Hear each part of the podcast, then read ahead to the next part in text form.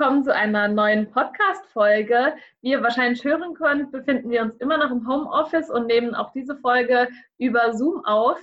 Und auf der anderen Seite von mir jetzt sozusagen in der Zoom-Verbindung ist der Kai, ein äh, lieber Kollege von mir. Und der Kai und ich, wir wollten heute einfach ein bisschen darüber sprechen, warum wir Übernachtungsseminare noch haben und warum viele von unseren Teilnehmern kein Übernachtungsseminar mehr haben, sondern Tagesseminare. Erstmal an dich herzlich willkommen, Kai. Hallo, Annika. Schön, dass du mit dabei bist. Meine erste Frage an dich wäre erstmal, ähm, du machst jetzt schon seit zwei Jahren die Übernachtungsseminare. Wie kommt es denn dazu, dass wir vor zwei Jahren umstrukturiert haben, aber immer noch Übernachtungsgruppen anbieten? Mhm. Also ich wollte gerade schon korrigieren, eigentlich mache ich das Ganze ja schon seit fünf Jahren, die Übernachtungsseminare, aber vor zwei Jahren mussten wir ja das Ganze äh, mehr oder minder gezwungenermaßen umstellen. Grund war da einfach, der, äh, dass aufgefallen ist, dass wir gegen das Arbeitszeitgesetz verstoßen, würde ich jetzt nicht sagen, aber zumindest mal, dass wir das wieder genauer betrachtet haben und dann festgestellt haben, dass wir größtenteils auf den äh, Seminaren die Ruhezeiten mit einhalten konnten, weil wir die 24-Stunden-Bereitschaft hatten und ja, haben dann den Schritt gemacht und sind auf, ähm, auf diese zentralisierten Seminare gegangen, ähm, wobei, wie du schon richtig gesagt hast, noch zwei Übernachtungsgruppen bestehen.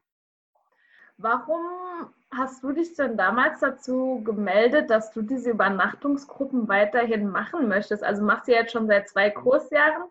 Vielleicht kannst du das mal kurz noch erzählen und wie es im kommenden Kursjahr aussieht. Mhm. Also ich fand das, das Konzept eigentlich von diesen Übernachtungsgruppen, ähm, das war immer schon meins. Also ich fand es äh, immer schön zu sehen, wie die Gruppen einfach äh, in den Wochen zusammengewachsen sind und auch die Zeit, als wir selbst noch vor Ort waren und dort übernachtet haben, einfach äh, mit den Teilnehmern abends zu verbringen, sie in der Freizeit ein bisschen kennenzulernen und so halt einen äh, viel besseren Draht zu der Gruppe zu bekommen. Innerhalb von kurzer Zeit war man quasi dann Mitglied der Gruppe und äh, konnte dann viel mehr auf die Teilnehmer eingehen und so auch ähm, viel schneller ins Gespräch kommen, auch über Probleme oder ähnliches. Okay, prima. Wirst du auch im kommenden Kurs ja die Übernachtungsgruppen weiterhin machen?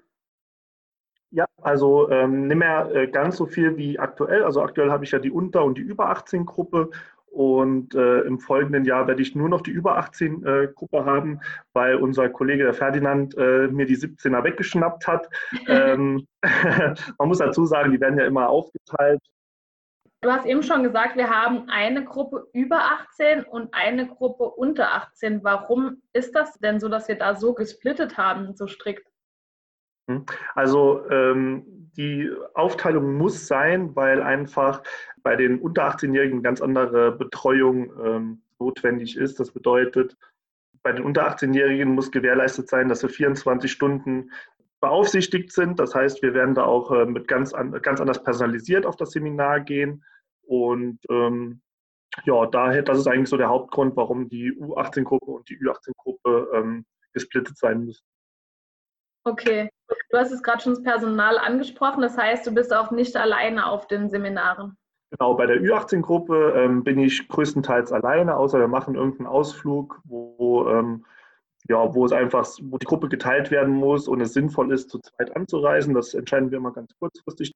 Ähm, bei der U18-Gruppe ist es so, dass wir im, ja, salopp gesagt, im Drei-Schichtdienst äh, unterwegs sind. Das heißt, ich bin von morgens bis äh, nachmittags vor Ort, betreue so das, das ganze Programm. Danach kommt ähm, eine spätliche Hilfskraft, macht dann die, ähm, so den, den Job der Co-Gruppenleitung, äh, ist dann bis halb zwölf vor Ort und um halb zwölf kommt dann noch eine Nachtwache, auch eine studentische Hilfskraft, dann wieder bis morgens ansprechbar wäre, wenn nachts was vorfallen würde und ich komme dann wieder morgens.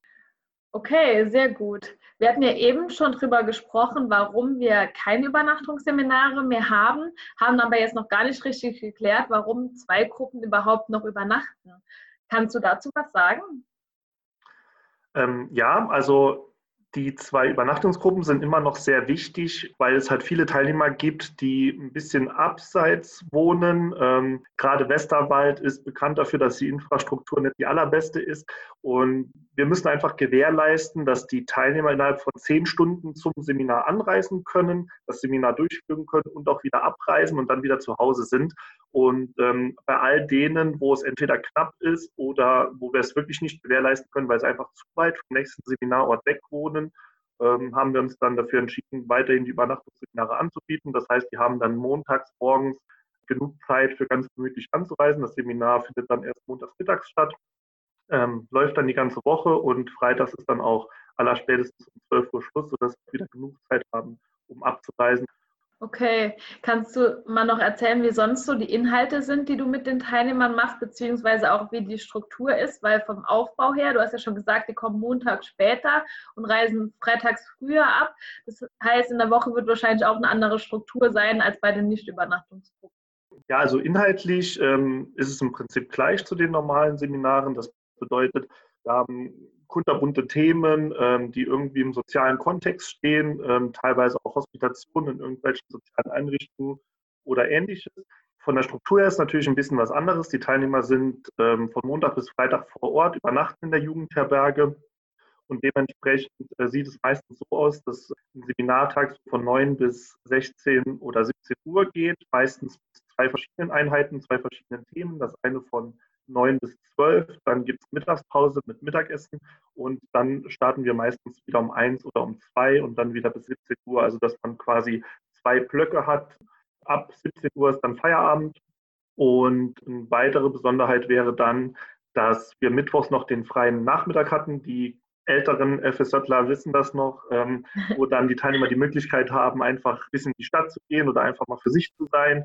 Und der wurde Gott sei Dank beibehalten. An dem Tag ähm, biete ich dann immer noch eine, wie soll ich sagen, eine Sprechstunde an, eine Freiwillige, wo die Teilnehmer zu mir kommen können, falls irgendwas wäre, wenn sie Probleme haben auf der Arbeit oder im Seminar, ähm, was sie gerne mit mir alleine besprechen wollen würden, ähm, dürfen sie dann zu mir kommen. Und wenn ja, die Sprechstunde vorbei ist, habe ich auch an dem Tag ein bisschen früher Feierabend. Mhm. Okay, super. Was glaubst du denn, wie so die Gruppendynamik bei dir bei den Übernachtungsgruppen ist? Die Teilnehmer sind ja dann auch abends zu Hause. Ich weiß nicht, wir gestalten wahrscheinlich ihr Abendprogramm dann selbst. Kannst du da was sagen, wie du das empfindest oder auch ob du da zu den Erzählungen von uns einen großen Unterschied siehst? Also ich glaube schon, dass die Dynamik eine ähm, andere ist oder dass die Teilnehmer es grundsätzlich ein bisschen einfacher haben, sich ähm, abends kennenzulernen ähm, als äh, wie es wäre, wenn sie diese Tagesseminare haben, weil, es einfach so ist, dass die Teilnehmer, wenn sie den ganzen Tag ähm, diese Themen bearbeiten und dann um 16 Uhr nach Hause fahren, einfach, glaube ich, ein bisschen die Möglichkeit fehlt, sich selber privat so ein bisschen kennenzulernen. Die Zeit haben sie natürlich auf den Übernachtungsseminaren abends.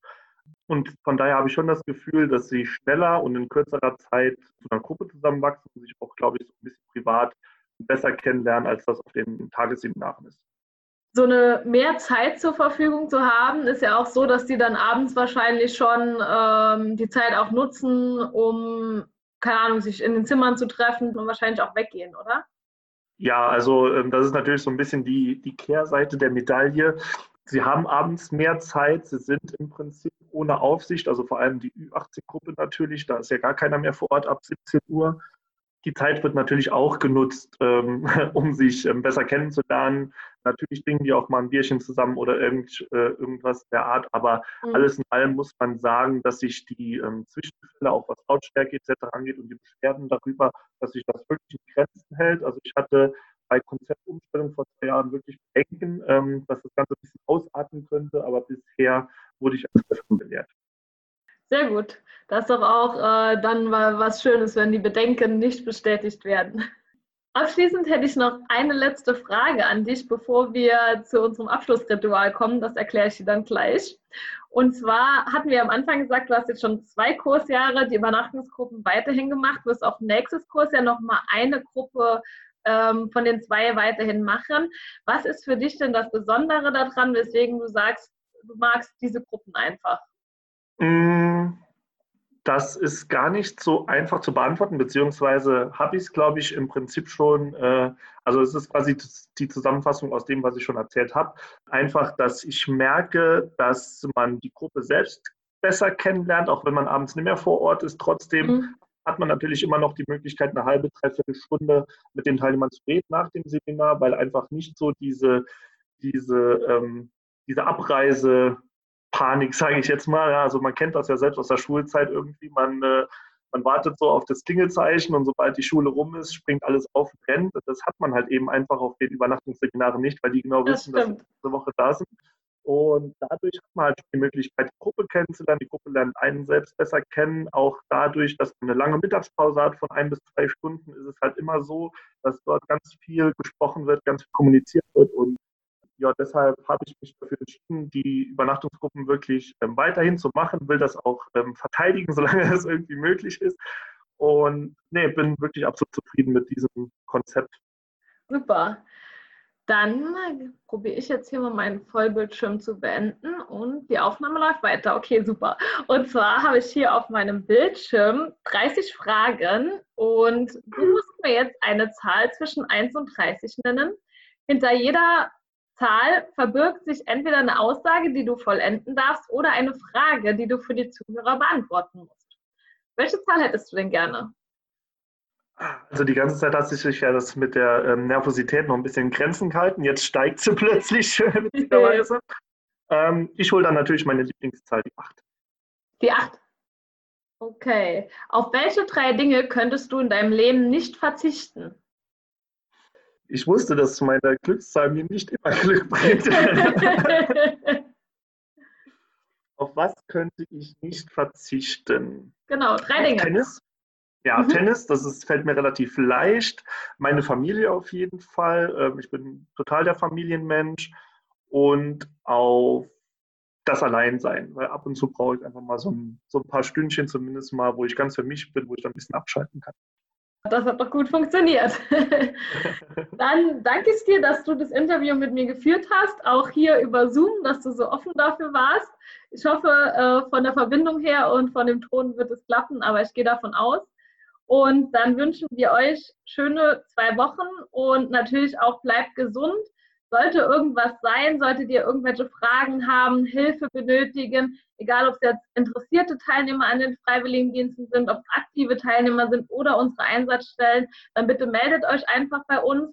Wir haben nach wie vor die Besetzung über die Diensthandys bei den Pädagogen und die Verwaltung ist für euch nach wie vor im Büro und da ähm, na, ja, sozusagen ganz spärlichen Besetzung ähm, verfügbar. Aber trotzdem habt ihr natürlich die Möglichkeit, uns immer per Handy und auch E-Mail zu kontaktieren.